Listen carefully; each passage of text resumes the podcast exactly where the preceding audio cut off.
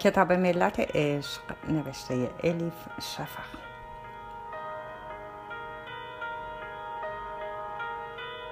ترجمه ارسلان فسیحی. چاپسیوم انتشارات ققنوس خانش توسط هوریه کوکلانی.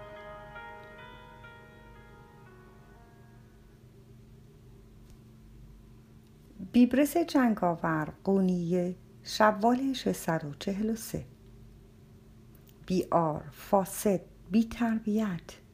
این مرد ذره ادب ندارد. وقتی شنیدم شمس تبریزی به مدرسه حمله کرده و جلوی چشم شاگردها برای عمویم رجز خوانده باورم نشد. کاش من هم آنجا بودم.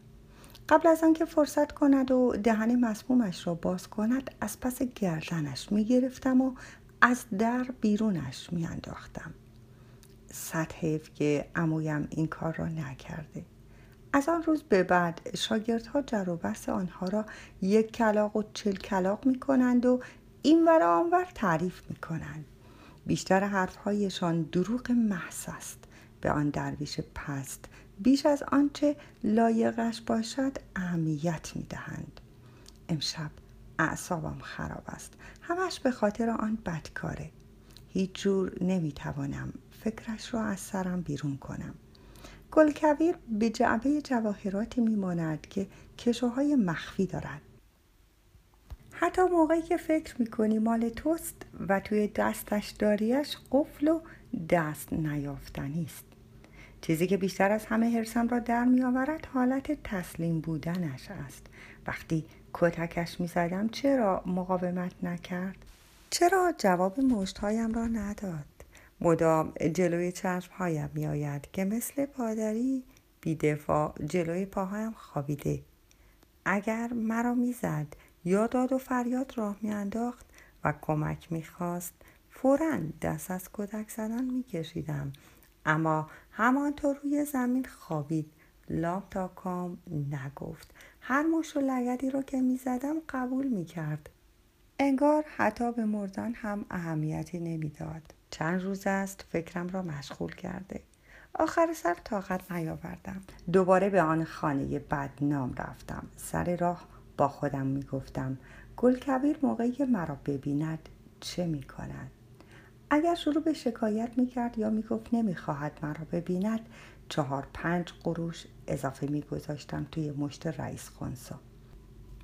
حساب همه چیز را کرده بودم. آماده هر وضعیت احتمالی بودم. تنها احتمالی که نمی‌دادم این بود که آنجا نباشد. نگو گل کویر فرار کرده بود.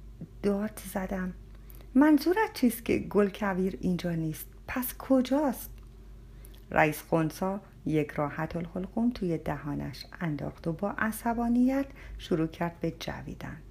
همانطور که دهانش شلب و شلوب صدا می‌داد گفت بی خیال آن زنک بشو بیا بقیه دخترها را نشانت بدهم بیبرس جان. گفتم این زنهای ستایی قازت را نمی‌خواهم چاقالو می‌خواهم گلکوی را ببینم همین الان. با آنکه بدجوری نگاهم کرد اما انگار نخواست جواب تند و تیزی بدهد. با صدایی گرفته طوری که انگار به زبان آوردن حرفی که می‌خواست بزند سختش باشد گفت گلکبیر اینجا نیست رفته. پتیاره وقتی همه خواب بودند فرار کرده. حرفی که زد جنان چرت بودم که خنده هم گرفت.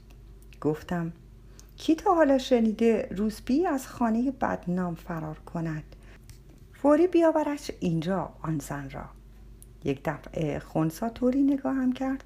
انگار اولین بار بود مرا می‌دید. گفت تو که هستی که به من دستور می‌دهی؟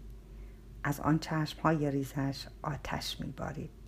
گفتم من که هستم؟ معمور حکومتی که عمویش آن بالا بالاها خرش می رود. اگر بخواهم در اینجا را گل می گیرم و همه تان را می ریزم توی کوچه. بعد از توی کاسه که بغل خونسا بود یک راحت الخلقوم برداشتم و به دهان انداختم. انگشت هایم را هم با لباس رئیس خونسا پاک کردم. با ترس و لرز نگاهم کرد و جرأت نکرد عکس عمل نشان بدهد بعد در حالی که خودش را به مظلومیت زده بود گفت من چه تقصیری دارم؟ همش تقصیر آن درویش است. اوست که گلکبی را توی دردسر انداخته. آن یارو بهش گفت که از این کار دست بکشد و توبه کند. اولش نفهمیدم درباره چه کسی حرف می‌زند اما یک دفعه ملتفت شدم. در بیچه که رئیس خونسا حرفش را می‌زد کسی نبود جز شمس تبریزی. ای بی ناموس اول برو آبروی عمویم را جلوی شاگردهایش ببر بعد هم بیا باعث بشو پتیاره مشهور از خانه مشهورتر فرار کند. دیگر بس است. باید به آن مردک بی همه چیز نشان بدهم. دنیا دست کیست؟